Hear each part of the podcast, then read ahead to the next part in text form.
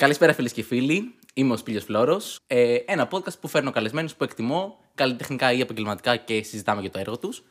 Και στο σημερινό επεισόδιο έχω την μέγιστη τιμή να έχω κοντά μου έναν κομικό, ραδιοφωνικό παραγωγό, podcaster, youtuber από το Netflix, πολλά πράγματα. Το Μάκη Παπασμακόπουλο. Μάκη, καλησπέρα. Χαίρετε, χαίρετε. Σε ευχαριστώ πάρα πολύ που είσαι εδώ σήμερα. Εγώ ευχαριστώ που με κάλεσες.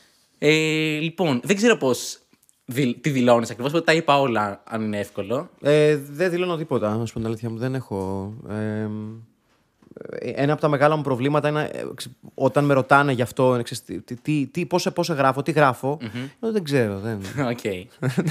Εντάξει. Λοιπόν, σε ευχαριστώ που ήρθες ξανά. Ε, θα ξεκινήσω. Ξανά; σε ευχαρίστησα και πιο πριν. Α, ναι. Πριν, πριν τις κάμερες. Λοιπόν, θα ξεκινήσουμε. Ξέρεις τι, ε, έχω πολύ μεγάλη απορία, φίλο μου, επειδή όπως σε, προσ... σε προσφώνησα, είπα πολλά πράγματα που έχεις κάνει. Mm-hmm. Ε, έχω συνειδητοποιήσει, φίλο, ότι γενικότερα όλα αυτά κάπως συνέβησαν κάπως λίγο καρμικά, λίγο δεν έχεις προγραμματίσει κάτι. Δεν ναι, ναι, ναι. Ξεκίνησες σπούδασε ναυτιλιακά, μετά κάτι έτυχε, πήγε στο ραδιόφωνο, έκανες το ό,τι να είναι. Ε, ναι.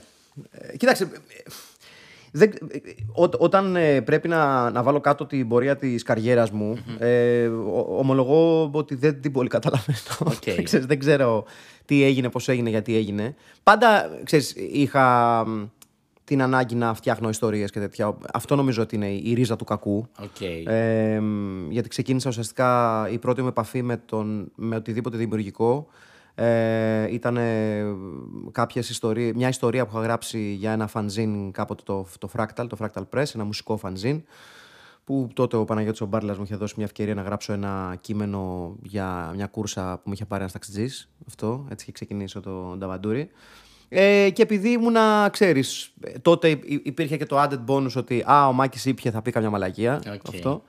Ε, οπότε ήταν και αυτό στη μέση. Και στην πορεία ε, ξεκίνησα να γράφω πέντε πράγματα παραπάνω, να κάνω κάποια δισκοκριτική, οι οποίοι μου πετάγανε πάντα δίσκους που ήξερα να θα μισησω για να βγάλω ό,τι χολή είχα να βγάλω, γιατί τότε είχα πολύ χολή να βγάλω.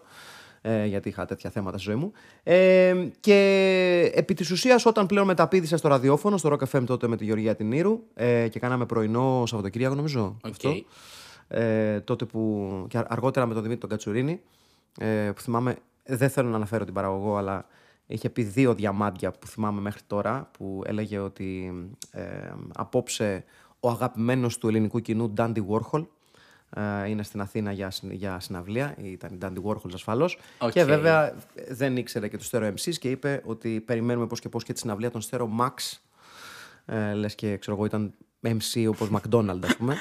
Ε, εξαιρετική παραγωγός, μπράβο της. Θα προσποιηθώ ότι κατάλαβα έστω και κάτι, γιατί και εγώ θα κάνω τη λάθη, αλήθεια. Ναι, ναι, ναι, εντάξει, οκ. Okay. απλά ξέρεις, όταν είναι η δουλειά σου να είσαι μουσικός παραγωγός, εννοείται ότι σου, σου φέρουν ένα δελτίο, δελτίο τύπου, λες, ξέρω εγώ. Τι λέει εδώ; Ναι, okay. Δεν δε, δε ξεκινάς να το μαθαίνεις διαβάζοντάς το στον αέρα. Ναι, ναι. μια, ε, μια random ιδέα για μελλοντικούς μουσικούς παραγωγούς.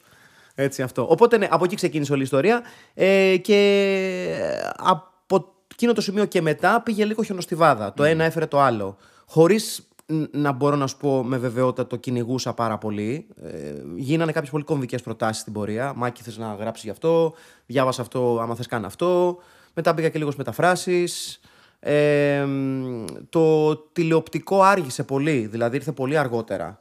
Και αυτό ε, σαν χωρίς προγραμματισμό και πάλι ξεκίνησε από τις φωνές, δηλαδή φωνές και ιστορίες. Δηλαδή, ε, είχα ξεκινήσει να κάνω για το ότι να είναι τότε το, τη φωνή του Αλέκου του Θοφιλόπουλου, που είναι ένας sportcaster αγαπημένος. Ε, ο οποίος. Εμένα μου αρέσουν γενικά τα, τα, οι, οι κολληματικές λέξεις, οι μεταβατικές λέξεις στο λόγο, ρε παιδί μου. Δηλαδή, όταν κάποιος, όπως ανασένουμε, χρησιμοποιεί μια λέξη για να, να, να, να μεταβεί σε κάτι άλλο, ρε παιδί μου. Και ο Αλέκος Θεοφιλόπουλος είχε το αλλά. Ανεξάρτητα αν το αν είχε νόημα ή κόλλαγε. Κατάλαβα, οκ. Ήταν, ξέρω, είναι ένα μηδέν, αλλά. και λες τι αλλά, ένα μηδέν, τι. και είχε αυτό το, το ζήτημα ο Αλέκος Θεοφιλόπουλος, οπότε μου κόλλησε. Και από το σπικάζ που έκανε ο Αλέκος Θεοφιλόπουλος, μετά πήγα ε, και έκανα τον πρώτο μου χαρακτήρα που ήταν ένας Έλληνας της ε, της Διασποράς στην Αστόρια, που ήταν μέλος της Κου Κλουξ Κλαν. Okay. Αυτό. Ε, Χαίο πρόσωπο. Ωραία. Να σε ρωτήσω κάτι όμως, ρε φίλε. Αυτό, ε, επειδή δεν είναι πολύ συνηθισμένο, ας πούμε, και το βλέπω και από μένα, ξέρω που εγώ θέλω να τα έχω όλα σε κουτάκια και να σπουδάσω και να κάνω και να πάω στρατό τότε και να. Είναι κάτι που σε άγχωνε ότι, ας πούμε, ξέρω εγώ, ανά διαστήματα δεν είχες κάτι πολύ συγκεκριμένο σαν πλάνο, ή σου δημιουργούσε ελευθερία ότι τουλάχιστον είμαι χαλαρός και βλέπω τι κάνω και μπορώ να κάνω τα πάντα και βλέπω πώς πάει; Κοίτα, ε, ε, ε, ίσως, ίσως στο παρελθόν να με άγχωνε λίγο. Δεν, δεν, μπο- δεν μπορώ να σου πω ότι θυμάμαι πλέον να νιώθω φοβερό άγχος. Περισσότερο άγχος ένιωθα για τα εξωεπαγγελματικά θέματα τα οποία αντιμετώπιζα και δεν μπορούσα να τα, να τα μανατζάρω παρά ε, για τα προβλήματα της καριέρας μου. Ε, από την ώρα που αποφάσισα να φύγω από τον επαγγελματικό χώρο τον οποίο είχα σπουδάσει, τα ναυτιλιακά, ε, υπήρχε και ένα άγχος οπωσδήποτε του στυλ και τώρα τι κάνουμε. Αλλά με το που είδα ότι το δημιουργικό κομμάτι είχε αρχίσει να μου αφήνει αρκετά χρήματα έτσι ώστε να πληρώνω τα έξοδά μου, Οκ. πήρα μια ανάσα και έκτοτε δεν, δεν έχω ξανααγχωθεί πάρα πάρα πάρα πολύ. Προφανώς υπήρχε ένα άγχος σε περιόδους όπως το πρώτο κύμα της οικονομικής κρίσης που σηκώθηκα και έφυγα από την Ελλάδα κτλ. κτλ. Αλλά αυτό το, είναι ένα άγχος που το νιώθαμε όλοι. Δεν ξέρω εγώ ότι ήταν δικό μου.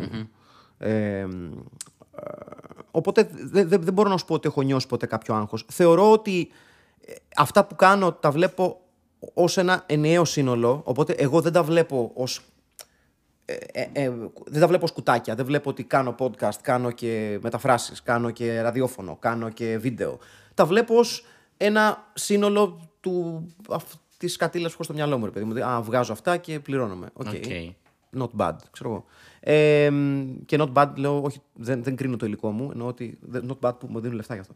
Ε, ε, οπότε σου λέω, δε- δε- δεν- μου, μου είναι εξω- εξωφρενικά δύσκολο να, να πω Α, αυτό το έκανα για αυτό το λόγο και αυτό το έκανα για τον άλλο λόγο, γιατί είναι απλά όλα ξέρεις, προεκτάσεις του, του ποιος είμαι και του, τον, τον χόμπι μου περισσότερο. Οκ. Άρα είναι κάτι που σου ταιριάζει κοντολογίς.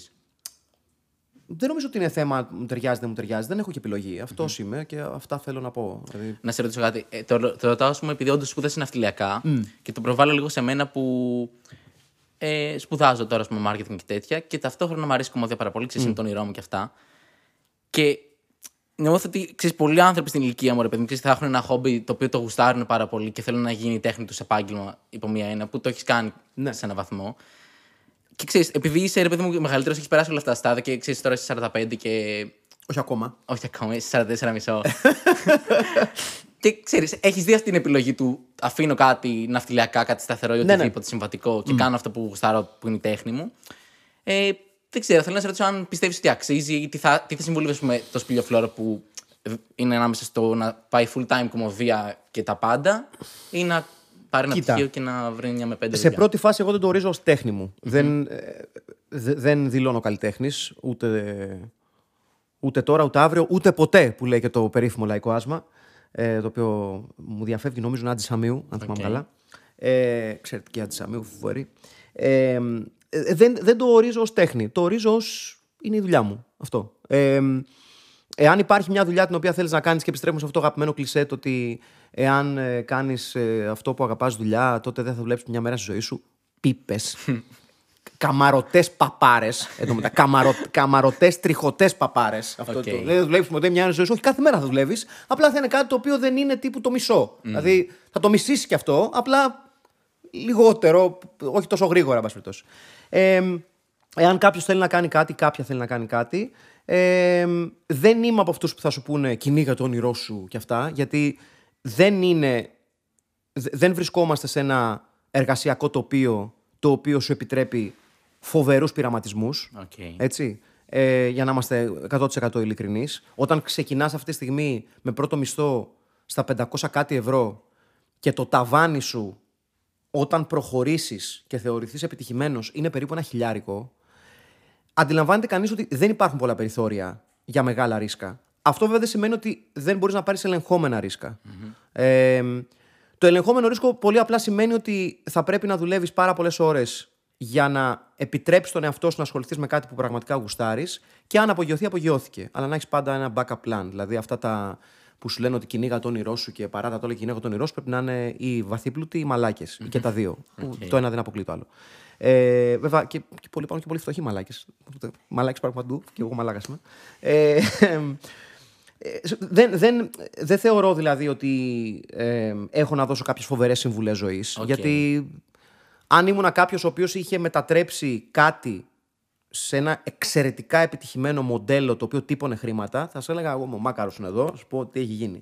Μένω στον Άγιο Ελευθέριο. Δηλαδή, δεν μπορεί να πει κάποιος ότι εγώ ονειρεύομαι μια φορά να, να, να μεγαλώσω και να έχω διαμένω στον Άγιο Ελευθέριο. Κανείς δεν το έχει πει αυτό. Κανείς. Ε, Επομένως, δεν ξέρω βέβαια αν υπάρχει κάποιος φετιχισμός εκεί έξω που λέει Πω, πονάμε στον Άγιο Ελευθέριο, τον έπαιζα όλη μέρα. ε, Επίσης, ωραίο σαν εικόνα. Ε, οπότε δεν, έ- δεν έχω να δώσω κάποιες φοβερές συμβουλές ζωής πέρα από το ότι ε, προφανώς το να φας πολύ σκατό, είναι part of the program. OK. Κατά πάσα πιθανότητα, εκτός αν είσαι εξωφρενικά τυχερός και σου κάτσουν όλα με τη μία. Θα φας πάρα πολύ σκατό. Το ότι τρως σκατό δεν είναι ούτε ε, απόδειξη ότι δεν κάνεις, ούτε απόδειξη ότι είσαι άχρηστος και άχρηστη, ούτε απόδειξη ότι ε, δεν σε καταλαβαίνουν. Δεν είναι απόδειξη για τίποτα. Ε, απόδειξη είναι όταν πάρεις κάτι, το χτίσει όσο καλύτερα μπορείς, το δοκιμάσεις 10, 15, 20, 25 φορές και αν δεν σου πιάσει, ίσως καταλάβεις ότι ίσως αυτό δεν κάνει για το κοινό ε, το, στο οποίο απευθύνεσαι. Έτσι.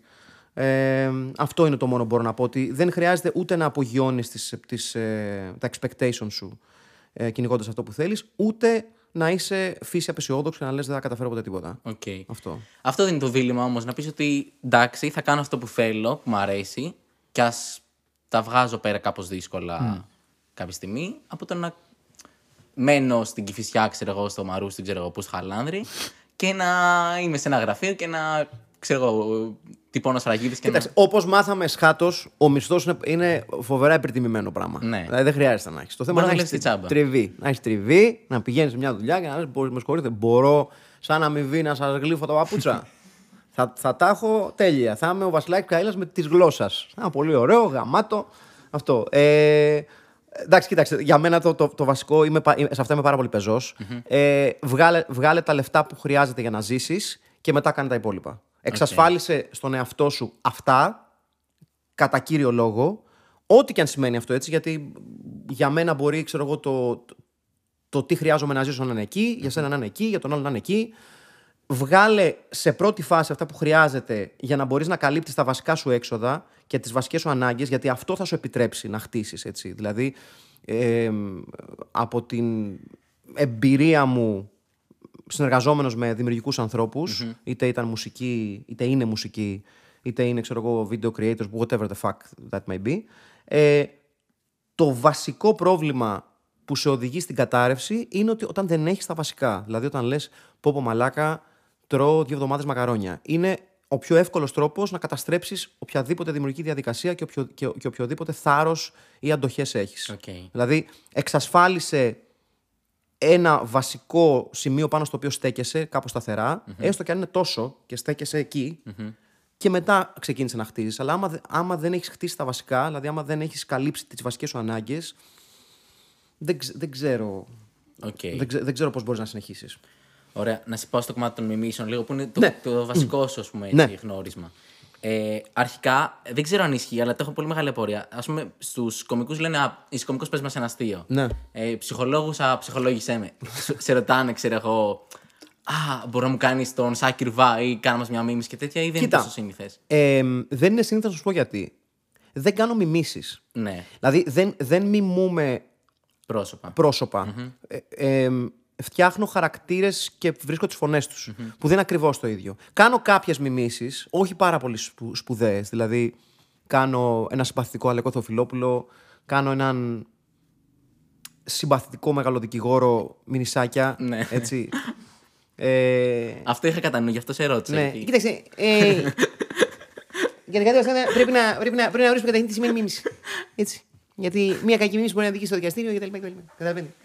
Εγώ, όσο, όσο έχει να κάνει με την ομάδα μου την Λάρισα, ε, προσπαθώ για το καλύτερο και ευελπιστώ και οι υπόλοιπες ομάδες να. Λοιπόν, αυτό.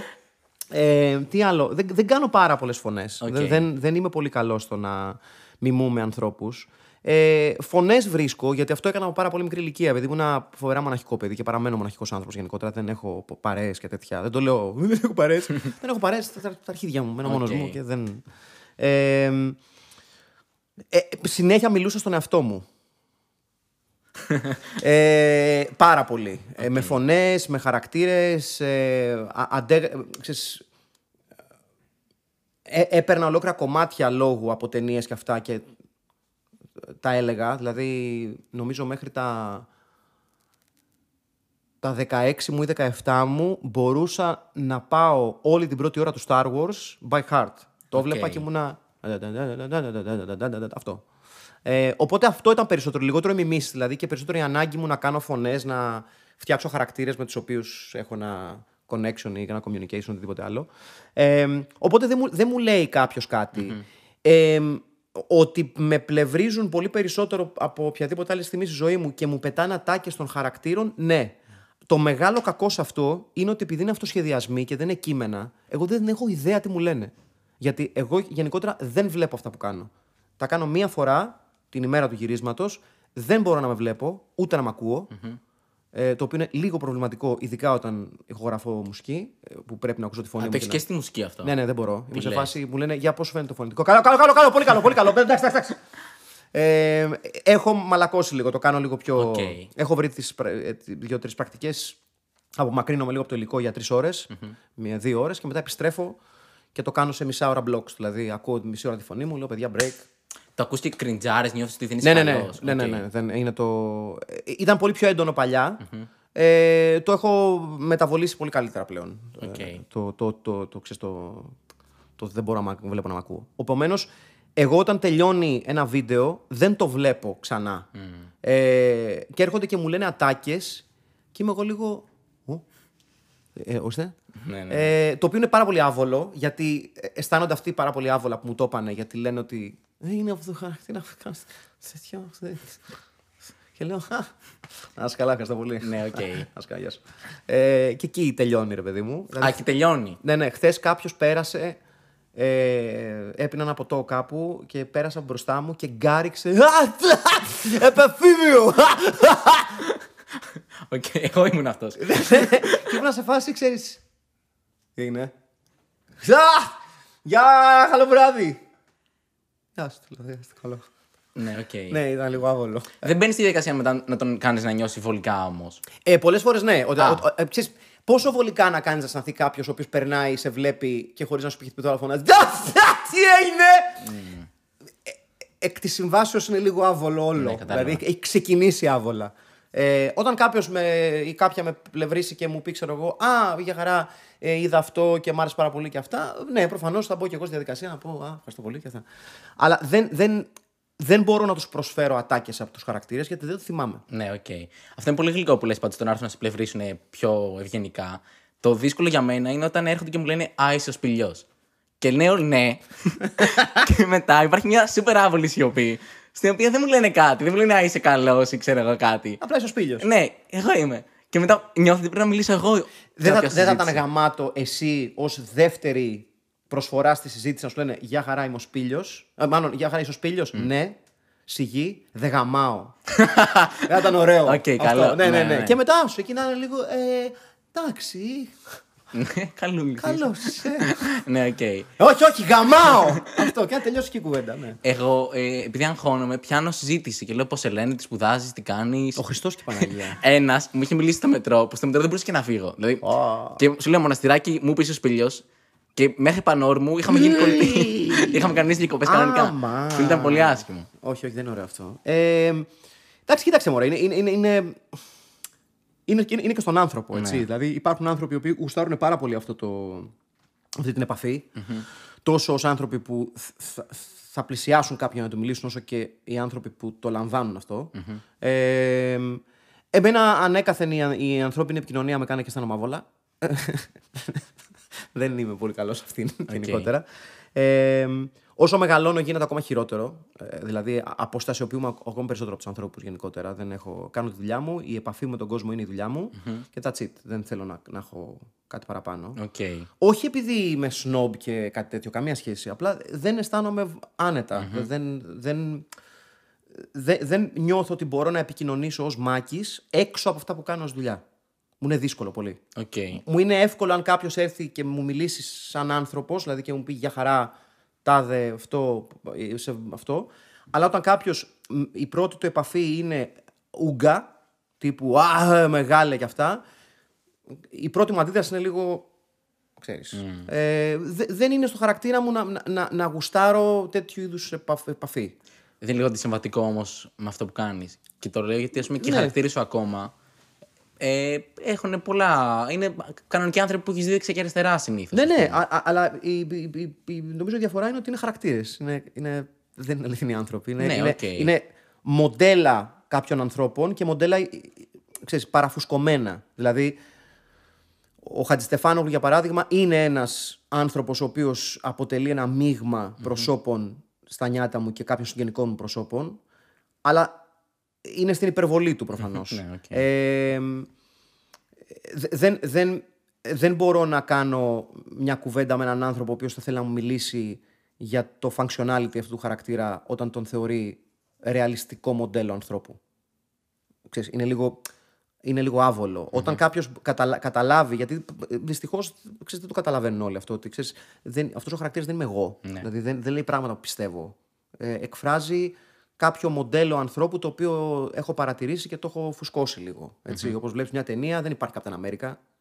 Δηλαδή δεν, δεν θα πας στον τύπο που παίζει το Captain America να του πει: Πού είναι ένα σπίτι σου γάμο, το σπίτι σου γάμο. Πού την άφησες; Πού, γιατί δεν πετάς; δεν, δε- γιατί, γιατί δεν είναι αληθινός άνθρωπος ο Captain America. Ε, Κυρίως γιατί δεν υπάρχει περίπτωση να ρίξεις κάποιον στην, στον αρκτικό κύκλο και να τον αφήσεις να παγωμένο για 40 χρόνια και να τον ξεπαγώσεις μετά. Που θα, ήταν, θα, θα ήθελα πάρα πολύ να ισχύει για να μπορώ να το κάνω εγώ. Ε, και να πω: Μπορείτε να με αφήσετε εδώ. Ξυπνήστε με σε 50 χρόνια να δω τη φάση. Να σε διακόψω. Ναι. Υπάρχει μια, ε, ένας μύθος που δεν ξέρω ακόμα αν ισχύει ή όχι, ότι ο Walt Disney και καλά Σωστά, ναι. είναι παγωμένο. Είναι, είναι cryogenically Ναι. sustained. Πώ πώς λέγεται. Ναι, ναι, ναι.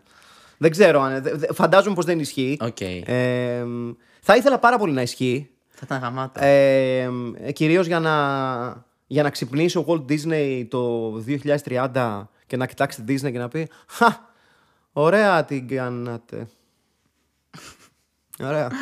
Εγώ θα μου άρεσε να ξυπνήσει τώρα, εν μέσω πανδημίας και να ξυπνήσει και να λέει Πάμε να βγούμε να δούμε πώς είναι ο κόσμος. Και να λέει Πρέπει να κάτσεις λίγο μέσα. Κοίταξε, το άλλο που μπορεί ενδεχομένως να, να έχει ενδιαφέρον είναι ότι άτομα σαν το Walt Disney δημιουργεί εκείνης τη περίοδου να ξυπνήσουν και να λένε Λοιπόν, θα κάνουμε ένα καρτούν που θα έχουμε κάποιον αστείο μαύρο. Ναι. Έτσι που θα είναι λίγο αστείος ή κανίβαλος εκεί. Αυτό. Και να λένε, όχι, όχι, όχι. Ε, Ο αλλά- Walt δεν τα κάνουμε αυτά πλέον. Γιατί; Οπότε ξέρεις, θα έχει όλο αυτό το, το ωραίο. Ισχύει. Ε, λοιπόν, θέλω να ξαναπάμε λίγο στι μιμήσει. Ναι. Ξέρεις τι γίνεται γενικότερα. Αρχικά θεωρώ ότι είναι από τα λίγα πράγματα. Ε, διόρθωσέ με αν κάνω λάθος. Που κάπω. Κάνεις λάθος! να πάρει. Δεν είχα προετοιμαστεί γι' αυτό. Είναι από τα πράγματα. Όρθιος. Συγγνώμη. Ένα, ένα. Κάνει λίγο κρύο, έχω και άγχος. Οκ. Ε, κάτι έπαθε. Ε, ακούγεται ο ήχος μου τώρα, συγγνώμη. Α, κάτι, άκου- κάτι άκουσα. Οκ. Ε, λοιπόν, ε, η μίμηση ρε φίλε νιώθω ότι είναι από τα πράγματα που κάπως γεννιέσαι για να το κάνεις αυτό. Και γιατί το λέω, γιατί ας πούμε, αν θέλω να μάθω εγώ κιθάρα, μπορώ να μάθω κιθάρα, ξέρω θεωρητικά. Εντάξει, δεν θα γίνω ο Jimi Hendrix, αλλά θα μάθω να παίζω καλά. Ή ξέρω, αν θέλω να γράφω ένα κείμενο, κοντο- κοντο- γίνεται. Επειδή η μίμηση κάπως είναι κάπως. Ε, έχει μια τεχνική. Δεν ξέρω, δεν μπορώ να καταλάβω ακριβώς πώς μαθαίνεις να αλλάζεις τη φωνή σου, να τη βελτιώνεις. Γιατί θέλει και, δεν θέλει και συνεχή δουλειά, ας πούμε, αυτό να. Μωρέ, δεν, δεν, δεν πιστεύω ότι με ελάχιστες εξαιρέσεις δεν, δεν πιστεύω ότι, ότι υπάρχει κάτι το οποίο δεν μαθαίνεται. Οκ. Ε, ο- ο- ότι συμφωνώ μαζί σου ότι ενδέχεται, να- αν ξεκινήσεις κιθάρα, να μην γίνεις ο Τζίμι Χέντριξ, θα συμφωνήσω. Υπάρχει δηλαδή ένα επίπεδο ε, αντίληψης κάποιου αντικειμένου το οποίο σε απογειώνει. Δηλαδή, ε, παίρνει την, την γνώση που μαθαίνεις και με βάση μια μια, μια φυσική ικανότητα να αντιδρά σωστά με κάτι. Είτε αυτό λέγεται κομμωδία, είτε λέγεται ποδόσφαιρο, είτε λέγεται κειμενογραφία, είτε λέγεται οδήγηση. Κάποιοι άνθρωποι είναι φτιαγμένοι λίγο καλύτερα με τρόπους που δεν αντιλαμβανόμαστε πλήρως, γιατί δεν έχουμε κατανόηση πλήρως τον τρόπο που λειτουργεί ο ανθρώπινος εγκέφαλος. Σίγουρα υπάρχουν κάποιοι άνθρωποι που είναι περισσότερο φτιαγμένοι για κάποια πράγματα. Δηλαδή, ο Μέση, για παράδειγμα, πέρα από το, το, το ποδόσφαιρο το μαθαίνει από πάρα πολύ μικρή ηλικία, υπάρχει κάτι σε αυτόν τον άνθρωπο που καταλαβαίνεις ότι αντιλαμβάνεται το άθλημα με το οποίο ασχολείται λίγο πιο γρήγορα από τους άλλους. Δηλαδή το βλέπει αυτό το λεγόμενο βλέπω μια-δυο κινήσεις μπροστά, το οποίο δεν μαθαινεται Είναι λίγο ένα ένστικτο που έχεις μέσα σου. Ε, Επομένως, ναι, συμφωνώ εν μέρει σε αυτό που λες, αλλά δεν νομίζω ότι υπάρχει κάτι το οποίο δεν μαθαίνεται. Σε καλό επίπεδο κιόλας. Ε, η μίμηση και γενικότερα το, το vocal acting, να το πω έτσι, ε, στηρίζεται πάρα πολύ στην παρατήρηση. Οκ. Ε, στην εξωφρενική και αρκετά μοναχική παρατήρηση. Ε, αυτό σημαίνει ότι υπάρχουν συγκεκριμένοι άνθρωποι που να το κάνουν. Δηλαδή υπάρχουν άνθρωποι που είναι σούπερ μοναχικοί, που έχουν περάσει πάρα πολύ καιρό μόνοι τους, οπότε η συντροφιά τους είναι φωνές, δίσκοι, ταινίες, σε σημείο όχι απλά βλέπω κάτι για να το δω, αλλά για να καταλάβω πώς είναι φτιαγμένο και πώς είναι χτισμένο. Εγώ προσωπικά περνούσα πάρα πολλές ώρες ως πιτσιρικάς στη, στο σταθμό του Μοναστηρακίου, όπου καθόμουν με ένα σημειωματάριο και σημείωνα ατάκες που άκουγα, ιστορίες, τέτοια πράγματα και παρατηρώντας κόσμο και αυτά, πώς κινούνται, πώς στέκονται και αυτά.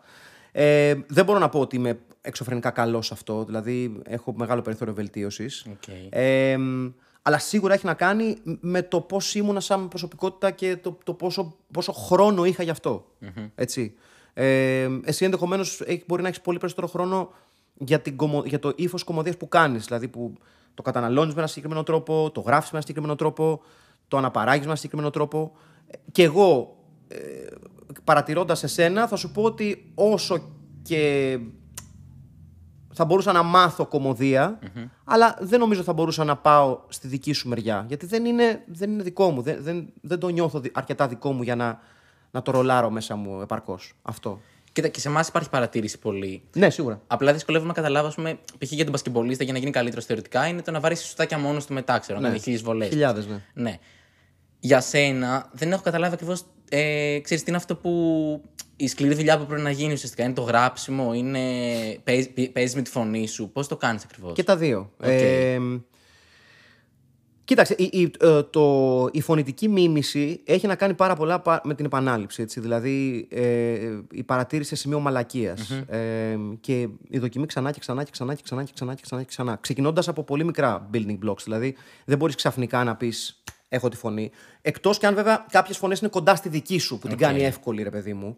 Ε, αλλά όταν θες να κάνεις μια φωνή που είναι έξω από σένα, που είναι έξω από το vocal range το δικό σου, το, το, το, το καθημερινό vocal range, ξεκινάς από τα πολύ απλά τις ανάσες. Ε, δηλαδή, εγώ με το Θεοφιλόπουλο, που δεν ήταν μια φ- πολύ φυσική φωνή για μένα, ξεκίνησα με το αλά. Επειδή το άκουγα συνέχεια και έλεγε αλά, αλά, αλά. Και ήταν λίγο πιο ρολαριστό στη γλώσσα. Δεν είναι αλά, δεν είναι αλά, αλά, αλά. Είναι αλά. Πάει το, το, πάει το στόμα λίγο έτσι εδώ. Καταλάβατε. Οκ. Είναι αυτό. Ε, Επομένως, με τέτοιες μικρές. Με τέτοια μικρά building blocks το 8 χτίσα. Τους λέω ότι Α, ναι, λέει, κάνει αυτό. Δηλαδή το τραβάει λίγο στο τέλος, ξέρω εγώ. Ή ο, ο Dragon Σάκοτα, ρε παιδί μου, ένας παλιός προπονητή ΣΑΕΚ, εί- είχε μια πολύ. ε, ε, πολύ βαθιά φωνή, δηλαδή πολύ βραχνιασμένη φωνή. Ε, και το πρώτο πράγμα που έκανα προσπαθώντα να μιμηθώ ήταν αυτό το που έκανε το. εμ, το M. Οκ. Και από εκεί χτίζεις σιγά σιγά τις λέξεις. Αλλά πιάνεις τα πιο απλά. Την ανάσα, έναν μικρό λαρυγγισμό, όπως ξέρω εγώ, ο Μπάγεβιτς, ξέρω εγώ παλιότερα που είχε αυτό το. Ναι, για μα όλο το πρώτο ημίχρονο και αυτά. Οι Ιουγκοσλάβοι γενικότερα ήταν κάτι πολύ εύκολο για μένα γιατί έβλεπα μπάλα τότε που είχε πάρει πάρα πολλούς Σέρβους και έπιανα την προφορά γρήγορα, οπότε με πήγαινε λίγο κουμπωτά. Ε, ε, Όπως οτιδήποτε κάνεις, είναι αυτό που λένε ότι δεν, δεν μπορείς να, να τρέξεις άμα δεν περπατήσεις. Αυτό οκ. κάπως έτσι είναι.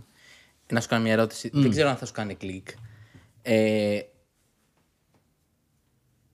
έγινε κάτι. Συμβαίνει κάτι. γιατί, γιατί με κοιτάς, η κάμερα τι κάνει; Ήταν λίγο πιο αποκαλεμένο αυτό έγινε κάτι. Έγινε κάτι. Συγγνώμη. Ε, θα, σου, θα σε ρωτήσω και μετά θα σου εξηγήσω τι εννοώ. Ναι. Ε, είναι επικίνδυνο ε, επειδή αλλάζεις ουσιαστικά το. κάνεις συνέχεια μιμήσεις ή είσαι κάποιος άλλος εισαγωγικά να χάσεις τον εαυτό σου μέσα σε αυτό. ναι, ρε, προφανώς. Οκ, σε ρωτάω γιατί ας πούμε π.χ. για μένα. Ε, ρε φίλε, εγώ όταν ξεκίνησα ας πούμε το stand-up ήμουνα 17 χρονών, οκ. Και ήμουνα, θα ξαφνιαστείς από αυτό, ένα ανασφαλές παιδί. Έλα, ρε. ναι, υπερβολικά αγχώδης. Ε, ξέρεις, φοβάσαι τα πάντα, δηλαδή φοβόμουν να ζήσω. Και ξέρεις, από τις πρώτες συμβουλές που πήρα ουσιαστικά ήταν το κάντο own αυτό, δηλαδή κάντο δικό σου. Μην, μην προσπαθείς να, παίξεις, να το παίξεις cool και Ναι, ναι, ναι. κάτι άλλο. Φούσκωσέ το. Οπότε εγώ τα υπόλοιπα 4-5 χρόνια, ξέρω εγώ, ε, αυτό έχτιζε μια περσόνα που ένας αφελής άνθρωπος, λίγο goofy, λίγο έτσι, λίγο αλλιώς, λίγο τζίρτζιλο. Ε, και.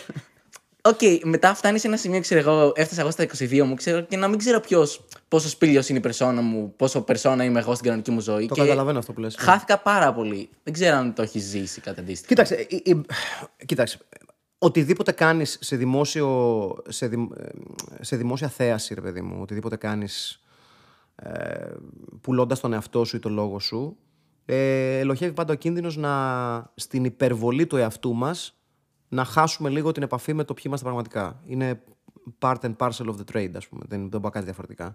Ε, και αυτό ισχύει για οτιδήποτε. Ισχύει για τη γραφή, ισχύει για το δημόσιο λόγο, για το ραδιόφωνο, για την κομμωδία. Οτιδήποτε κάνεις το οποίο σε εκθέτει δημόσια έχει έναν κίνδυνο, σε άλλους τομείς μικρότερο, σε άλλους τομείς μεγαλύτερο, να σε κάνει να χάσεις την επαφή σου με αυτό που είσαι.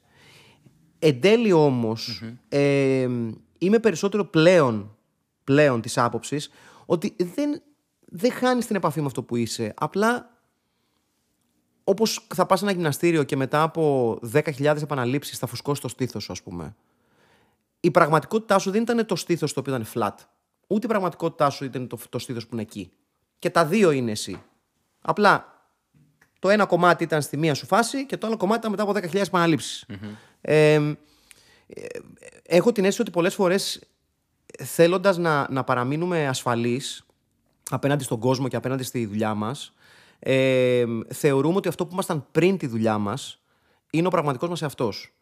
Και τα πάντα είναι ο πραγματικός μας εαυτός. Δηλαδή, στα σχεδόν 45 μου χρόνια, ρε παιδί μου, αυτό που μπορώ να πω είναι ότι κοιτώντας προς τα πίσω ε, και βλέποντας τις κακές μου επιλογές. Ε, θα ήθελα πάρα πολύ να πω ότι τα κακά πράγματα που έκανα στον εαυτό μου και σε άλλους ε, δεν ήμουν εγώ. Ήμουν υπό την επίρρεια. Ξεκάθαρα ήμουν Ε, με τη λογική ότι ένας άλλος άνθρωπος που ήταν υπό τις ίδιες συνθήκες με μένα δεν έκανε αυτά που έκανα εγώ. Επομένως, ξέρεις, είναι μια, ένας εύκολος τρόπος να, να, να, να παίρνουμε αυτό που στη Μονόπολη το get out of jail card. Ότι δεν, α, δεν, δεν είμαι εγώ. Αυτό δεν είμαι εγώ στην πραγματικότητα. Εγώ στην πραγματικότητα είμαι κάποιος πολύ πιο σπουδαίος, πολύ πιο ήρεμος. Πίπες. Ε, είμαστε πάντα αυτοί που είμαστε. Δεν, δεν αλλάζει κάτι. Το, το, το, το, αν μας χαλάει κάτι στην εξέλιξη του εαυτού μας είναι στο χέρι μας να το μετριάσουμε και να το βολέψουμε. Ε, αλλά δεν χρειάζεται να αυτομαστιγωνόμαστε και να θεωρούμε ότι κάποια στιγμή υπήρξαμε κάτι καλύτερο από αυτό που είμαστε τώρα. Δεν, δεν είναι τόσο. Δεν, δεν είναι τόσο σημαντικό στο τέλος. Ούτε εμείς είμαστε τόσο σημαντικοί για να έχει τόσο μεγάλη αξία το ποιοι είμαστε και το ποιοι είμαστε. Δηλαδή, χαιστήκαμε που κλάναμε. Αυτό. Οκ. Okay. Δεν είναι σημαντικό όμως το να αναγνωρίζεις πού αρχίζει ο Μάκης και πού αρχίζει η δουλειά σου. Ναι, αλλά ο Μάκης είναι η δουλειά του. Είναι και, και η δουλειά του. Οπότε δεν βλέπω το λόγο να πρέπει να πω εδώ σταματάει ο Μάκης που μένει μόνο στον Άγιο και εδώ ξεκινάει ο Μάκης της δουλειάς του. Ξεκάθαρα υπάρχει Ξεκάθαρα υπάρχει μετάβαση σε ένα άλλο κουστούμι. Δηλαδή, όταν ξεκινάει η κάμερα και ξέρω εγώ κάνω ένα χαρακτήρα ή κάνω κάποιον ή κάνω μια υπερβολή μου ε, όταν δεν κάνω κάποιο χαρακτήρα και απλά είμαι εγώ στην κάμερα. Προφανώς δεν είμαι εγώ. Δηλαδή, προφανώς δεν, δεν είμαι όπως είμαι 24 ώρες το 24ωρο. Δεν είμαι σε φάση, Ω, τι έγινε, καλά. Αλλά είναι ένα κομμάτι μου, ρε παιδί μου. Ε, έτσι έχω επιλέξει να εκφράζομαι. Mm. Επομένως, δεν το βρίσκω ιδιαίτερα υγιές να θεωρώ ότι ανοίγω ένα διακόπτη και αποκόβομαι από την πραγματικότητά μου. Και αυτό πραγματικότητά μου είναι. Ε, νομίζω ότι περισσότερο κακό κάνουμε στον εαυτό μας διατηρώντας αυτή την ψευδέστηση ότι υπάρχει ένα κλικ το οποίο όταν γίνεται μεταμορφωνόμαστε σε κάτι που δεν είμαστε Έτσι.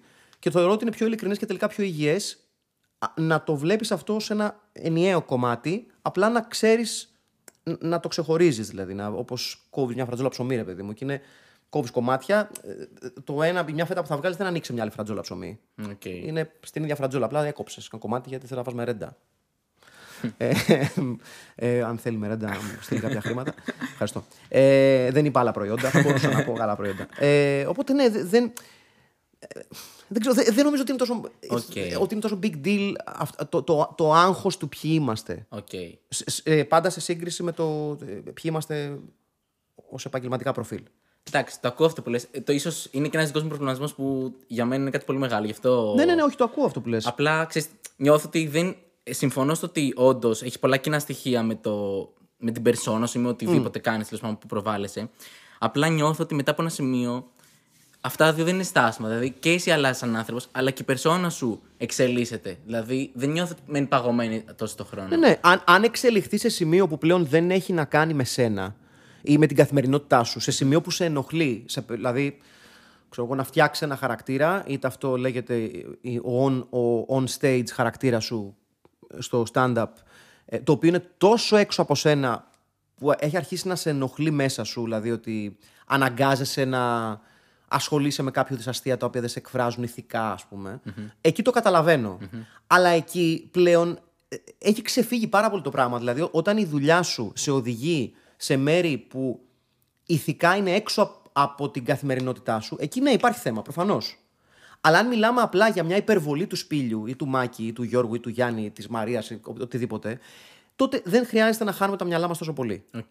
Όταν ηθικά αυτό το πράγμα αρχίζει και ξεφεύγει, εκεί ναι, οφείλεις να το, να το φέρεις προς τα μέσα και βέβαια οφείλεις να δεις γιατί επέτρεψες στον εαυτό σου να το κάνει αυτό. Έτσι. Γιατί εκεί είναι η, απ- η, η- η ουσία του πράγματος. Οκ. Ε, αρχικά ευχαριστώ για την ψυχοθεραπεία που μου κάνεις. ε, λέω αυτό και σταματάω στο θέμα γιατί να μην κάψουμε και το κοινό. Απλά νιώθω το εξής, στο, στο δικό μου κομμάτι. Τώρα προβάλλω πολύ τον εαυτό μου, αλλά δεν πειράζει. Ευχαριστώ για- που με κάλεσε στο podcast. σου. Ευχαριστώ, ναι, αλήθεια. Α καλά. Ε, Ξέρετε τι γίνεται. Εμένα ο δικός μου, η δικιά μου περσόνα, που εντάξει, στο stand-up ευτυχώς δεν την έχω. Στο stand-up είμαι πολύ κοντά στον εαυτό μου. Αλλά η YouTube μου έτσι, π- παρουσία, ξέρεις, είναι ένας άνθρωπος που θα κάνει τη βλακία συνεχόμενα. Δηλαδή είναι λίγο χαζός, αφελής.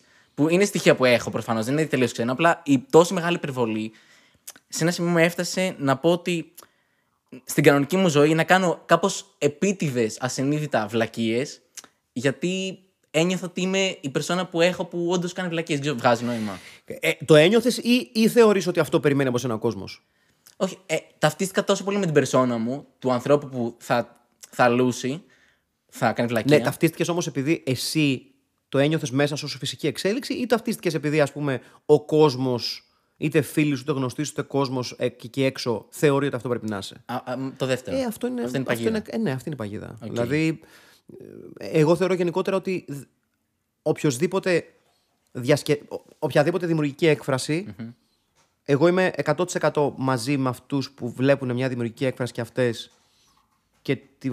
και τους μιλάει. Ένα κομμάτι μουσικής, ένας πίνακας, ε, μια stand-up performance, ένα performance οποιοδήποτε είδους. Είμαι full ok με το να βλέπει κάποιος κάτι και να του μιλάει, γιατί και εγώ το έχω αυτό με καλλιτέχνες και αυτά. Ε, Εγώ προσωπικά δεν θεωρώ όμως ότι από εκεί και πέρα το ότι επει- ε, επειδή εσύ μιλάς σε κάποιους ανθρώπους οφείλεις να λαμβάνεις τόσο σοβαρά τη γνώμη όλων. Δεν σε βγάζει πουθενά. Γιατί όχι επειδή δεν αξίζει η γνώμη τους, αλλά επειδή υπάρχουν τόσες πολλές γνώμες ε, ένας άνθρωπος μπορεί να δει την Κουέρνικα, ας πούμε, και να πει: Εγώ βλέπω αυτό, και ένας άλλος να δει κάτι τελείως διαφορετικό. Δεν, δεν, δεν μπορεί να λαμβάνει ο, ο, ο, ο, ο δημιουργός αυτού του έργου και τις δύο απόψεις ταυτόχρονα, γιατί θα του κάψει τον εγκέφαλο. Δεν γίνεται αυτό το πράγμα. Δηλαδή, δεν, δεν είναι the way forward, πώς να σου πω. Οκ. Ε, μ- με την ίδια λογική που ε, το έχω ξαναπεί νομίζω, δεν μπορείς να δίνεις σημασία στα σχόλια του κοινού. Αλλά αυτό οφείλεις να το κάνεις και τις, από τις δύο πλευρές. Δηλαδή δεν είναι να, να ακυρώνεις τα κακεντρεχή σχόλια ή τα, τα αρνητικά σχόλια και να λες είστε μαλάκες. Και όταν σου λέει κάποιος είσαι γαμάτος, να λες ευχαριστώ πάρα πολύ, να είστε καλά. Με την ίδια λογική που αντιμετωπίζεις το ένα, αντιμετωπίζεις και το άλλο. Είναι ο μόνος τρόπος να προχωρήσεις και να μην τρελαθείς. για μένα τουλάχιστον. Οκ. Άρα εσύ έχεις αποστασιοποιηθεί πλήρως από τα σχόλια στο YouTube, ας πούμε. Ναι, ναι, δεν με απασχολούν. Εντυπωσιακό. Και Δεν είναι τίποτα. Είναι ο μόνος τρόπος να μείνω sane αυτό, για να μην τρελαθώ, ξέρω εγώ. Ναι. υπάρχει το σενάριο να μην τρελαθείς ε, λαμβάνοντας υπόψη και τα δύο. Να πεις και τα αρνητικά και τα θετικά. Είναι αυτό που λένε, να κρατάς και τα καλά από τα αρνητικά και τα καλά από τα θετικά και. Μα, μα τα βλέπεις, τα λαμβάνεις. Απλά δεν σε ακουμπάνε. Απλά δεν σε ακουμπάνε σε σημείο που να σε αλλάξουν, ρε παιδί μου. Και να Οκ. νομίζεις ότι, α, μήπως πρέπει να κάνω αυτό, μήπως να κάνω εκείνο. Μήπως... Όχι. Θα κάνεις αυτό που θες να κάνεις και αυτό που νομίζεις ότι κάνεις και αυτό που, που θεωρείς ότι ε, σου ταιριάζει τη δεδομένη χρονική στιγμή ως δημιουργός οποιοδήποτε πράγματος. Ε, και αν το κοινό αντιδράει καλά με αυτό, καλώς. Εάν όχι, πάλι καλώς. Δεν θες όμως και να. Δεν, δεν είναι και υγιές να χαρείς και λίγο. Δες μου, π.χ. αν μπεις σε ένα βίντεο στο YouTube τυχαίο, θα δεις από κάτω σχόλιο. Ξέρω εγώ, Α, ο Στέφανος είναι γαμάτος, μπράβο, Μάκη, πολύ άσχημο. Δεν πρέπει και σε ένα σημείο να πεις ότι, οκ, κάτι κάνω καλά, ξέρω εγώ. Όχι. Δεν με- Εγώ προσωπικά δεν έχω τέτοιο θέμα. Δεν... Ε, ε, θα ευχαριστήσω κάποιον ή κάποια που θα έρθει στον δρόμο και θα μου μιλήσει ευγενικά και θα μου πει, ξέρω εγώ, ε, ή ξέρω μου έχουν στείλει κάποια μηνύματα ότι πέρασα πολύ δύσκολα μέσα στην καραντίνα και είδα τα βίντεο σου και χάρηκα πάρα πολύ. Προφανώς θα χαρώ που βοήθησα κάποιον να περάσει πιο εύκολα μια δύσκολη στιγμή. Ε, αλλά δεν θα είναι το Α και το Ω μου του στυλ. Πω, πω, αφήσανε σχόλια, τι γράψανε. Ε, να τα διαβάσω. Ε, τι, Οκ. είπαν θετικά, είπαν αρνητικά. Άρα ούτε κοιτάς, ας πούμε, στα προφίλ και αυτά δεν μπορεί να κοιτάς τα μηνύματα και τέτοια. Ή δεν τα απαντάς. Ε, ε, δε- δεν είμαι άνθρωπος που απαντάει πάρα πολύ. Οκ. Ε, θεωρώ ότι δεν. Ε, το να απαντήσω στα σχόλια που κάποιος μου λέει πω, πω Μάκη ρε γαμάς ή ξέρω εγώ είσαι γελοίος, να μπεις στη Ναι, διαδικασία ναι, να. να- δεν- αυτό δεν είναι καν συζήτηση. Δηλαδή είναι, είναι statement. σε, statement. σε ένα statement δεν μπορεί να ξεκινήσει κουβέντα. Δηλαδή.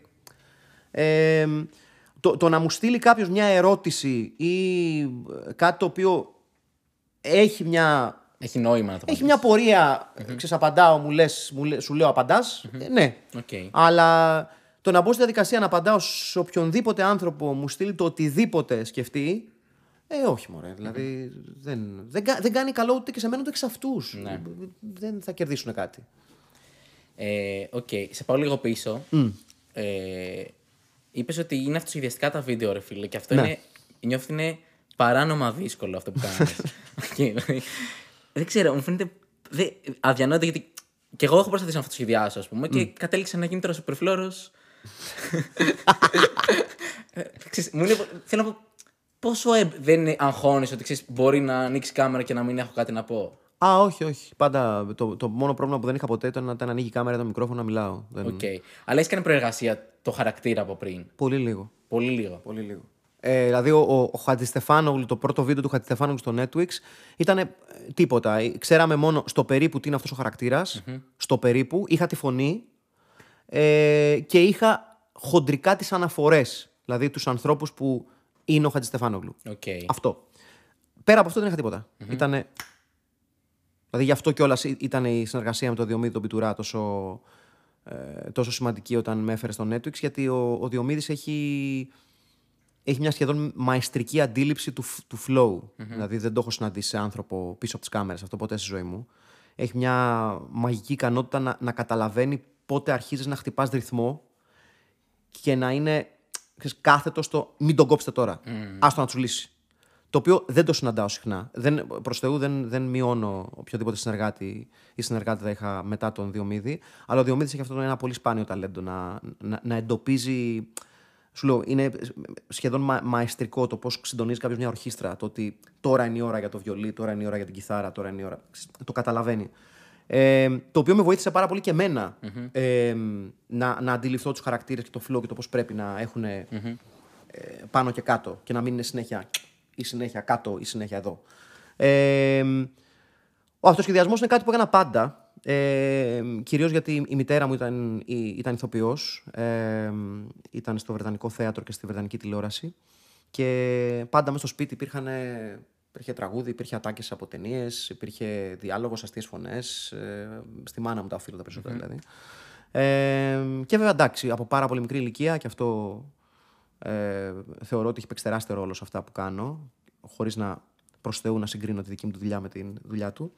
Ε, άκουγα τα άπατα του Χάρη Κλίν, Οκ. ο οποίος θεωρώ ότι είναι ίσως το σπουδαιότερο κομικό προϊόν που έχει βγάλει ποτέ η χώρα σε κοινωνικό-πολιτικό σχολιασμό.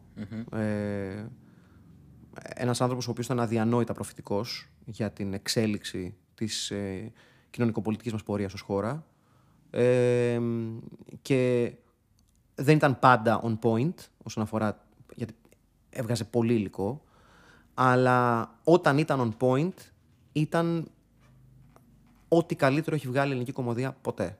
Δηλαδή συγκλονιστικά accurate, συγκλονιστικά καυστικός, συγκλονιστικά θαραλέος, σε μια εποχή που δεν ήταν πάντα πολύ καλή ιδέα να κυνηγά το Πασόκ, για παράδειγμα, ή να λες ότι το Πασόκ ε, μπορεί να πιστεύετε ότι τυπώνει χρήμα τώρα και περνάτε καλά, αλλά το endgame δεν θα είναι καλό. Είχε απόλυτο δίκιο.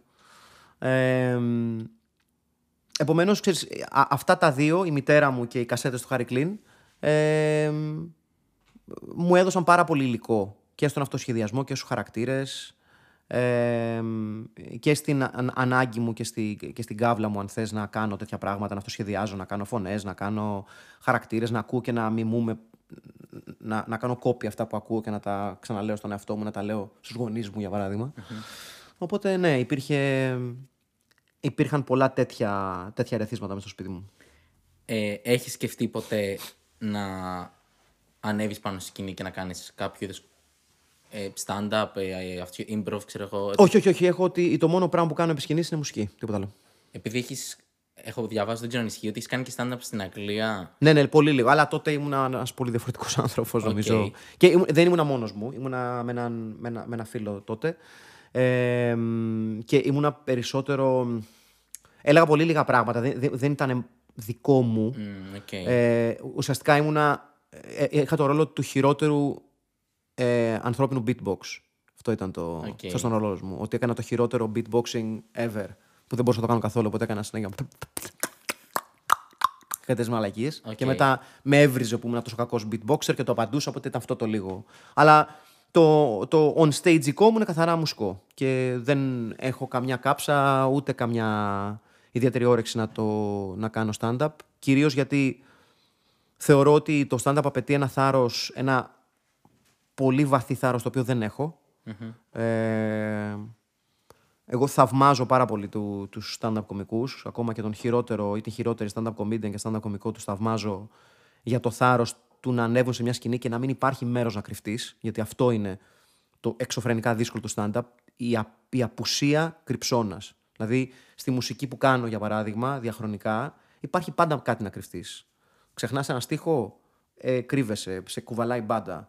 Ε, με τη μουσική που κάνω τα τελευταία χρόνια, εδώ και αρκετά χρόνια πλέον, κρύβεσαι πίσω από τον ήχο, από το μέγεθος του ήχου, από το distortion, κρύβεσαι πίσω από τη- την κινησιο- την κινησιολογία, κ- κρύβεσαι, έχεις άφθονα μέρη να κρυφτείς, όχι για πολυ όχι ότι άμα τα κάνεις σκατά κρύβεσαι για πέντε λεπτά επί σκηνής, προς Θεού, αλλά έχεις δέκα δεύτερα να κρυφτείς και να πάρεις μια ανάσα και να πεις που το χάσα, εδώ πάμε. Ναι, ναι. Στο stand-up δεν έχεις αυτά τα 10 δεύτερα. Τα 10 δεύτερα είναι βασανιστικά. Δηλαδή φαίνονται. Και πόσο μάλλον στον άνθρωπο που είναι εκεί πάνω. Εγώ δεν έχω αυτό το θάρρος. Ε, και δεν έχω και την παραμικρή διάθεση να, το, να, το, να παίξω μπάλα σε κάτι το οποίο μου γαμάει το στομάχι. Οκ. Δηλαδή, Κατάλαβα. αλλά είμαι μεγάλος fan stand-up. Τεράστιος. Ε, το είπα περισσότερο επειδή ρε φίλε, ξέρεις τι γίνεται; Σε θαυμάζω έτσι πώς μιλάς, ειλικρινά. Δηλαδή, ακόμα και να μην ήταν κάτι καθαρά κωμικό και να ήταν απλά μια, κάτι σαν επιθεώρηση, κάτι που να λες και απόψεις, να ήταν κάπως. Κοίταξε, αν, αν μιλάμε για spoken word, πα- ε, ε, δηλαδή να, να μιλήσω για παράδειγμα όπως έκανε spoken word ο Henry Rollins, ας πούμε. Οκ. Ε, ναι, είναι κάτι το οποίο θα με ενδιέφερε. Αλλά αυτό δεν είναι stand-up. Είναι, είναι εντάξει. spoken word, είναι κάτι διαφορετικό. Ναι, ναι, ναι, ναι. Εκεί, επειδή ακριβώς δεν υπάρχει το άγχος του πρέπει κάτι να πεις για να γελάσεις, δεν υπάρχει αυτός ο φόβος. Είναι κάτι άλλο. Άρα το spoken word, ναι, θα σου πω μετά χαράς θα το έκανα. Αν είχα ένα, ε, μια ιστορία να πω ή μια σειρά από ιστορίες να πω, με τα χαρά θα το έκανα.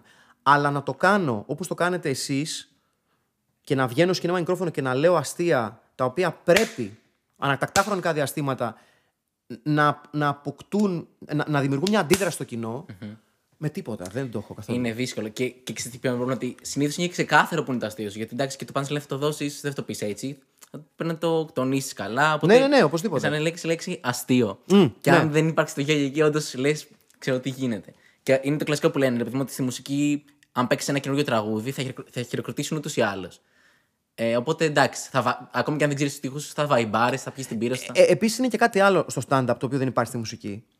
Με, με φωτεινές εξαιρέσεις, δηλαδή, για παράδειγμα, εγώ στα περισσότερα live που έχω κάνει, ακόμα και support που έχουμε παίξει, τα support συνήθως είναι κοντά στο main act σαν ήχος. Επομένως, ακόμα και αν δεν σε γουστάρει ο άλλος ή αν δεν σε ξέρει, δεν πρόκειται ν- ν- να, να αντιδράσει ακραία. Γιατί του λέω ότι, οκ, είναι κάτι σαν αυτό που ακούω, δεν είναι αυτό ακριβώς που ακούω, θα πιω την μπίρα μου και στον μπούτσο μου. Δεν με νοιάζει καθόλου. Ε, αλλά στην κωμωδία και, σε, στα- και στα stand-up comedy nights, ας πούμε, με εξαίρεση τους μεγάλους κομικούς που άλλος θα έρθει για να, για να σε δει. Έτσι. Όταν, ας πούμε, είναι ένα line-up με 10 κομικούς και ένα μεγάλο μέρος του κοινού θέλει να δει τους δύο.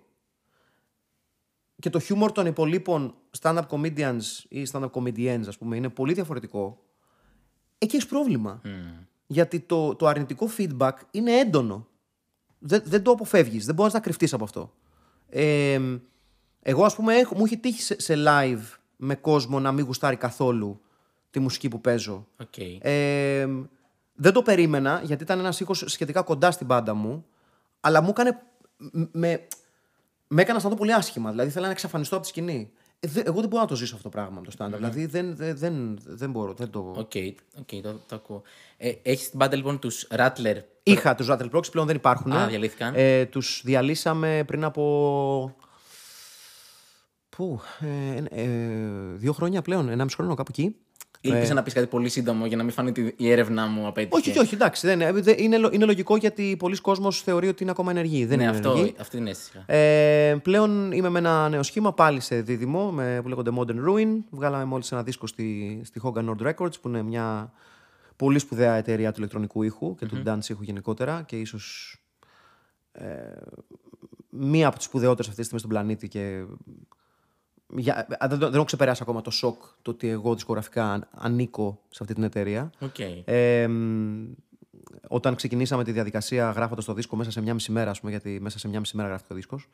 Ε, μ, και ο συνεργάτης μου, ο Νίκος, ε, μ, μου είπε πού, πού φαντάζεσαι το δίσκο; Και του λέω θα γούσταρα πάρα πολύ τη Hogan Nord και μου λέει ξέρω κάποιον στη Hogan Nord, κάτσε να του στείλουμε τον demo. Και με, μέσα, σε, Απίστευτο. μέσα σε νομίζω πέντε ώρες το αφεντικό της εταιρείας είπε Μας αρέσουν πάρα πολύ τα demo, συνεχίστε αυτό που κάνετε και φέρτε μας το τελικό προϊόν. Ε, μ, καλά, οπωσδήποτε α, ε, είναι σίγουρα από τα λίγα πράγματα στη ζωή μου που είμαι πραγματικά πα- περήφανος τόσο δίσκος των, ε, των Modern Ruin, το Unemployment Line Disco. Ε, μ, είναι προϊόν μιας στιχουργικά τουλάχιστον και από άποψη performance δικής μου ε, είναι το, το τέλος μιας συναισθηματικής πορείας που είχα που αποχαιρέτησα διάφορα κακά πράγματα τη ζωή μου και Οκ. που έζωσα στον εγκέφαλό μου οπότε έχει πάρα πολύ μετα, μεταπτώσεις ο δίσκος συναισθηματικές ε, και έχει και πάρα πολλά στυλ τα οποία ζουν μέσα στο δίσκο ε, αλλά το, το σίγουρο είναι ότι για παράδειγμα θα, δεν ξέρω πότε θα μπορέσω να, να το περφορμάρω live αυτό το υλικό, το οποίο με πονάει πάρα πολύ. Δηλαδή όταν, όταν έχεις κάτι που πραγματικά θες να το βγάλεις προς τα έξω, ε, το καταλαβαίνεις και εσύ ρε παιδί μου, όταν γράφεις μια σειρά από κείμενα και αστεία τα οποία λες ρε πούστη και όταν ξέρεις ότι δεν θα σου δοθεί ευκαιρία σύντομα να το κάνεις, σε πονάει γιατί ξέρεις ότι μέσα σου ότι υπάρχει μια πολύ δυνατή πιθανότητα όταν σου δοθεί αυτή η ευκαιρία, six months, eight months down the line, να το ξαναδείς το υλικό και να πεις Ναι. δεν είναι πλέον εγώ. Και αυτό είναι, αυτό είναι πάρα πολύ οδυνηρό για, ένα, για δημιουργικό υλικό, δυστυχώς. Αλλά Από την άλλη όμως, ε, πόσο εύκολο είναι όταν έχεις δώσει το είναι σου και κάτι που σε έχει πονέσει πραγματικά πάρα πολύ και το έχεις βγάλει να το performάρει live; Γιατί φαντάζομαι δεν είναι και εύκολη διαδικασία όταν μιλάς για πράγματα τα οποία σε έχουν δυσκολέψει τόσο πολύ να ξεφύγεις ή να κάνεις. Κοίταξε, ακολουθώ λίγο μια διαδικασία στη, στη, με, τη, με τα συγκροτήματα και ειδικά τις δύο τελευταίες μπάντες. Δηλαδή, τους, του- καλά, με τους Modern Ruin δεν έχω παίξει live, ε, αλλά με τους Rattle Prox ιδιαίτερα που ήταν πολύ εσωτερικά τα κομμάτια. Δεν, δεν, κατα, δεν τα καταλάβαινε κανείς γιατί είχε- υπήρχε τόσο θόρυβο που σπά, σπάνια καταλάβαινε κάποιος τους τοίχου. Αλλά δεν πειράζει. Ε, είναι αρκετά εσωτερικά έτσι ώστε εγώ μετά το live δεν μπορούσα να μιλήσω σε άνθρωπο. Ήθελα τουλάχιστον μία ώρα να ηρεμήσω και να μην μου μιλάει άνθρωπος γιατί ήμουν πάρα πολύ εχθρικός και πάρα πολύ. Ε, δηλαδή θυμάμαι, είχε έρθει ένας κακομοίρη, νομίζω στο δεύτερο live που είχαμε κάνει, ε, να μου πει ξέρω, εγώ κάτι και τον είχα πιάσει στο τζιακάδες. Δηλαδή, του στείλει με κουμπάς. Του ζήτησα συγγνώμη προφανώς φυσικά μετά. Αλλά ε, είναι, είναι δύσκολο όταν τα, ε, η- η δημιουργική σου διαδικασία στηρίζεται σε εσωτερικές, εσωτερική μαυρίλα ή τραύματα ή οτιδήποτε άλλο και το βγάζεις και είναι κομμάτι του performance, είναι πολύ δύσκολο μετά να, να κλείσει το, το, το, το- τη βαλβίδα της πίεσης και να πεις «ΟΚ, πάμε για ποτά». Ε, μ, δεν είναι, ξέρω εγώ, ε, ένα χαρούμενο pop κομμάτι, να σου το πω Ναι, έτσι, ξέρεις. αυτό. Ε, μ, οπότε ναι, δεν, δεν, δεν είναι εύκολο, δεν ήταν εύκολο πολλές φορές να, να, να παίζω με τους Rattle Proxy. Έχω την αίσθηση ότι πλέον με τους Modern Ruin ε, έχω καταφέρει να το, να το περάσω σε μια άλλη κλίμακα. Ε, και είναι τόσο, τόσο μεγάλη η όρεξή μου να παίξω τα κομμάτια, οπότε ξέρεις. Οκ, ελπίζω να γίνει σύντομα. Πάντως, φίλε, θα, το θαυμάζω αυτό, ειλικρινά στο λέω. Θαυμάζω το ότι. Γιατί ναι, μεν δεν είναι εύκολο να το παίξεις, ε, αλλά δεν είναι και εύκολο Ειδικά να μας σε βλέπουν. Ε. το. ναι, σε δημόσιο χώρο. Ε, Ωραίο βέβαια. ε, Ωραίο βέβαια, ειδικά άμα έχεις πάει πίσω στο ιερό και σε βλέπει και ο ιερέας, ας πούμε. κλασική Τετάρτη για μένα. ναι, ναι, και εντάξει, άμα δεν σε έχει πληρώσει, βέβαια είναι λίγο μαλακία. ναι. Δηλαδή πόσο, πόσο από το νερωμένο κρασί του να πιεις, ξέρω εγώ. Εντάξει. Ε, είναι δύσκολο. και μετά να σηκώνεις τα ράσα. Είναι δύσκολο να. είναι δύσκολο. Είναι πολύ δύσκολο. Είναι πολύ δύσκολο να. Άλλο θέμα. Καραντίνα. Ε, είναι Ιερείς, πο- σεξ. ναι, ναι. Τι παίζει με αυτό; Το πουλί τους. είναι πολύ δύσκολο να, και να το ε, βγάλεις προς τα έξω, ρε φίλε, όχι μόνο να το παίξεις. γίνεται όσο πάει, γίνεται και χειρότερο αυτό. λοιπόν, ε, πώς να το εκφράσω χωρίς να γίνει περίεργο. Είναι πολύ δύσκολο να το ακούσει κόσμος. να ακούσει κάτι πολύ δικό. Δηλαδή, ας πούμε, εγώ, επειδή γράφω και ποίηματα, ξέρω εγώ, κατά καιρούς. Οκ, δεν το ξέρω αυτό. Δεν το έχω πει. Ε, και Σκοπεύεις να το, να το βγάλεις προς τα έξω σε κάποια φάση; ναι, το έχω στο μυαλό μου, αλλά μου είναι πάρα, πάρα πολύ δύσκολο να βγάλω κάτι το οποίο είναι πολύ δικό μου και θα διαβάσει και θα πεις ο τύπος έχει τρεις μέρες ζωής ακόμα, ξέρω εγώ. Ναι, ναι.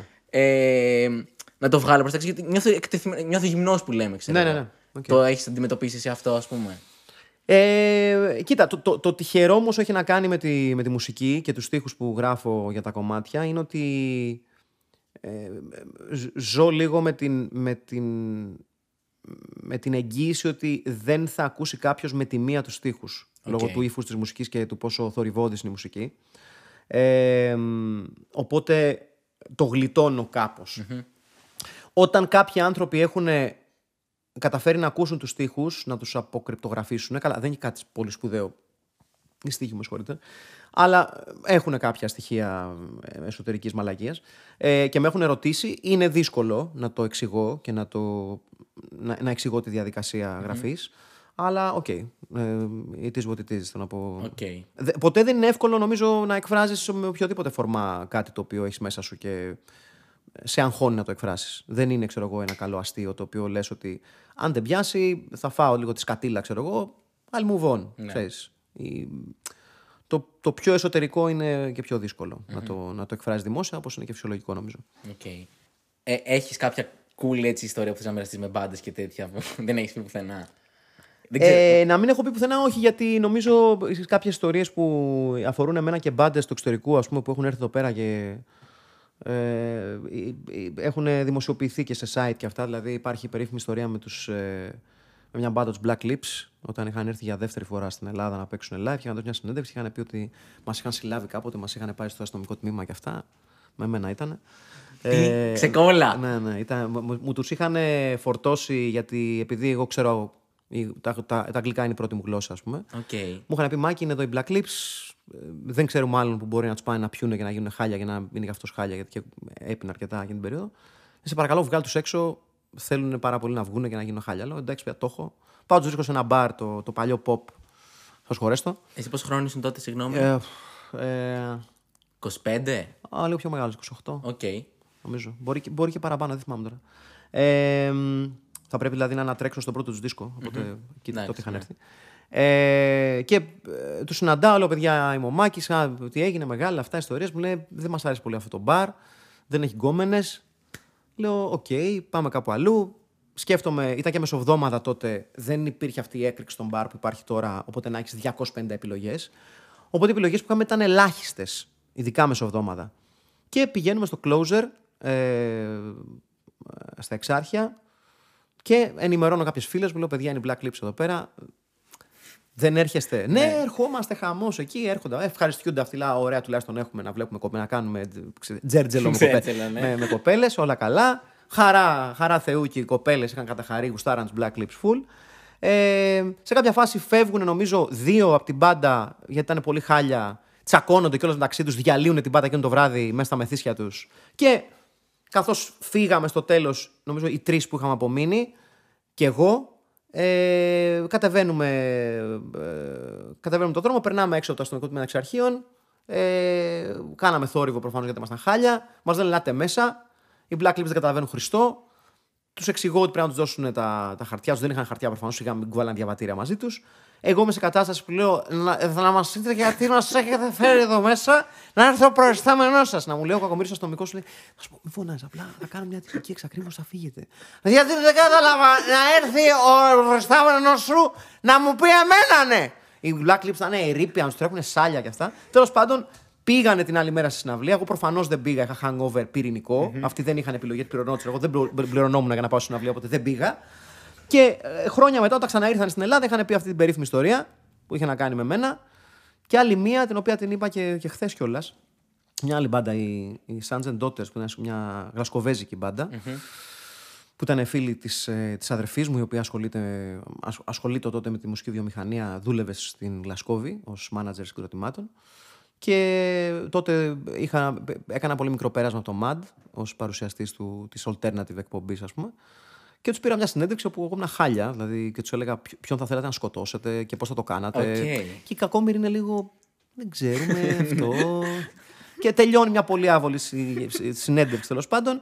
Και ε, ε, νομίζω μερικά χρόνια μετά, όταν ξανάρθαν στην Ελλάδα, πετυχαίνουν την αδερφή μου. Είχαν δώσει ένα ραντεβού την αδερφή μου. Α, Αλεξάνδρα, ξέρω εγώ, σε βρίσκουμε στην Ελλάδα και αυτά να τα πούμε και αυτά. Και τη αρχίζουν και τη λένε: Πω, πω, και την προηγούμενη φορά που είχαμε έρθει στην Ελλάδα, μας είχε πάρει συνέντευξη ένας τρελός. που μας έλεγε ποιον θέλουμε να σκοτώσουμε και πω, πω, μαλάκα και τι, τι τύπος ήταν αυτός. Και η αδερφή μου έχει ήδη πάρει τηλέφωνο, μου λέει: Ξέρω εγώ, είναι Sons and Daughters εδώ. Δεν, δεν ξέρει όλο αυτό το σκηνικό. Ναι, ναι, ναι, ναι. Ε, άμα θες, έλα, ξέρω εγώ, να πιούμε κανένα από τώρα. Α, ναι, ναι, ναι, βέβαια, να τους ξαναδώ και αυτά. Και εκείνη τη στιγμή είμαι στην πλατεία Συντάγματος, περνάω από την πλατεία απέναντι, εκεί που που είναι σήμερα το public, ας πούμε. Ε, και κάνει ο ένας από την πάντα. Α, αμάν! Να, αυτός ο τρελός! και γυρίζει η αδερφή μου και κάνει.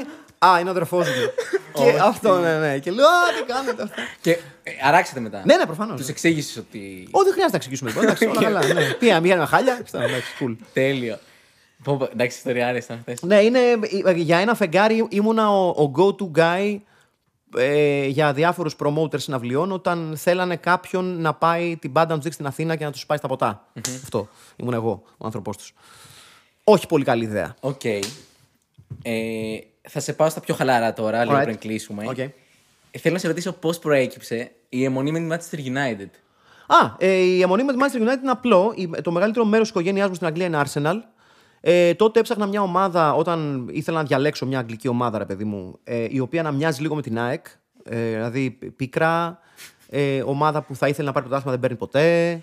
Ε, αυτό, να, να, να, να μου βγάζει αυτή τη μιζέρια που μου βγάζει η αεκάρα μου. αυτό το πω, από σκατά και παίρνουμε μια φορά πρωτάθλημα στα, ξέρω, στα 10 χρόνια ξέρω, εγώ, και αν και χαιρόμαστε, αλλά ε, ακόμα και όταν χαιρόμαστε ήδη είμαστε σε κατάθλιψη γιατί ξέρουμε ότι θα ξαναδούμε πρωτάθλημα για άλλα 10 χρόνια. Τέτοιες Ναι, μαλακίες. ναι, Η United τότε ήταν, ήταν στα τάρταρα. Δηλαδή ήταν μόλις είχε έρθει ο Άλεξ Φέργκισον, που παρά το γεγονός ότι ο Φέργκισον είναι ο Σερ Άλεξ που ξέρουμε σήμερα, τα τέσσερα πρώτα χρόνια του, του Ferguson ήταν εφιαλτικά. Δηλαδή ήταν, νομίζω, λίγο πριν πάρει το πρώτο του τρόπο, το τρόπο με τη Manchester United, ήταν στα, πρό- στα πρόθυρα της απόλυσης. Mm. Επομένως, όταν εγώ διαλέγω τη United, η United είναι σκατά. Τέλεια. Είναι μπουρδέλο, τριμπούρδελη. Τις- Πετάμε λεφτά σε παίκτες, όλοι είναι άχρηστοι, δεν κάνει κανείς τίποτα. Φέραμε αυτό το μαλάκα το Σκοτσέζο, τι τον φέραμε αυτόν, ε, τι ξέρει αυτός από ποδόσφαιρο από την Αμπερντίν που το φέραμε τον άσχετο ε, και διώχτε τον και αυτά. Μιζέρια.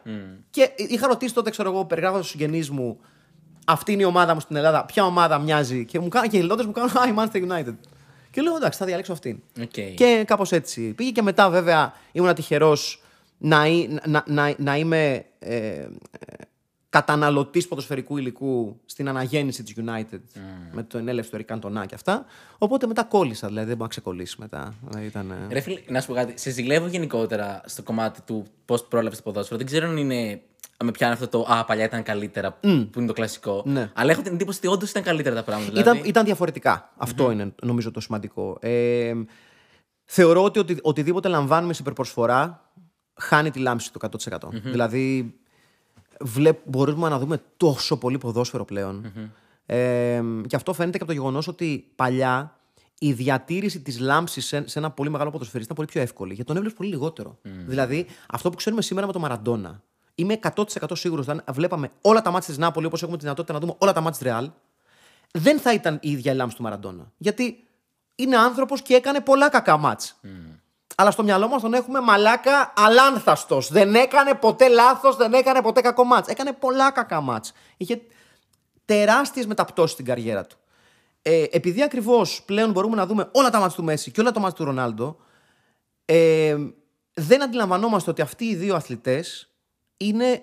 Είμαστε πολύ τυχεροί που ζούμε στην εποχή τους. Σπάνια θα πετύχεις μια εποχή όπου έχεις δύο εκπρόσωπους ενός αθλήματος σε τόσο υψηλότερο επίπεδο από οποιονδήποτε άλλον για τόσο μεγάλο χρονικό διάστημα και εμείς το μόνο που μας ενδιαφέρει είναι έλα μωρέ, ο ένας κάνει αυτό, έλα μωρέ, ο άλλος κάνει εκείνο. Γιατί, γιατί έχουμε την δυνατότητα να τους βλέπουμε διαρκώς, παντού και συνέχεια και αυτό το πράγμα λογικό είναι από την τριβή να χάνει τη λάμψη του δεν μπορείς να. Δηλαδή, δεν είχαμε την ίδια τριβή με τον Μπελέ. Δεν είχαμε την ίδια τριβή με τον Καρίντσα ή ξέρω εγώ. Ε, Ποιο να μπορώ να σκεφτώ. Με τον Γκαμπριέλ Μπατιστούτα. Βλέπαμε highlights στην Ιταλία και έβλεπες 10 γκολ του Μπατιστούτα back to back, ας πούμε, το οποίο τα βάραγε από το σπίτι του με κάτι κατσικοκλώτσια, ας πούμε, του Μπατιστούτα και μπαίνανε και λες, Αλλά κάτι παιχταρά είναι αυτός. Ναι, ναι, ναι. Αλλά δεν τον έβλεπες μόνιμα κάθε εβδομάδα 90 λεπτά να παίζει και να βλέπεις πω, πω μαλάκα σέρνε το καριόλι σήμερα. Τι θα γίνει με την περίπτωση; Έλα μωρέ με το μαλάκα μας τα έχουν πρίξει τα αρχίδια, σιγά τον παίχτη. Αυτό που κάνουμε πάντα και το έχουν περισσότερο οποιονδήποτε άλλο φίλαθλο που έχω συναντήσει στον πλανήτη, οι Έλληνες φίλαθλοι, που είναι αυτό το με ένα ματ κρίνω την καριέρα κάποιου. Ναι. Δεν έκανε τίποτα σήμερα. Και λες, ναι, σε 90 λεπτά. Ο- Το είχαμε το, με έναν γνωστό μου της προάλλης. Μου λέει: Πω, και αυτός ο Εμπαπέ, ρε, μαλάκα δεν βλέπετε. δεν βλέπετε, ρε, μαλάκα. Του λέω: Ναι, σήμερα. Εντάξει, ναι, τι σήμερα, σήμερα πρέπει να παίξεις. Του λέω: Όχι, όχι, πρέπει να παίζεις κάθε εβδομάδα. Δεν ξέρω αν το έχει. Ναι, That's kind of his job. δεν είναι ότι λέει ότι πω, πω, μαλάκα, ο Γιώργος από το Παγκράτι. αν δεν παίξω, αν δεν παίξω εναντίον της, την Bayern, τι θα κάνω, γαμώ το σπίτι μου, γαμώ. πρέπει να αποδώσω αυτό το άγχος εκείνη τη μέρα. Ένα μάτς Απρίλη του 2021. Άμα δεν τραβήξω γαμώ το σπίτι μου, γαμώ. δεν θα με ξαναδεί ο Γιώργος από το Παγκράτι. Τι θα κάνω, ρε πούστη μου. Ναι, δεν ζει με αυτό το άγχος Οκ. ο, ο Εμπαπέ γενικότερα. Και καλά κάνει κιόλας. Και πολύ καλά κάνει. Ε, οπότε ναι, η, τρι- η τριβή είναι αυτή. Που κατα... Με όλα είναι το ίδιο ρε, εσύ. Όσο περισσότερο είναι, ξέρω εγώ.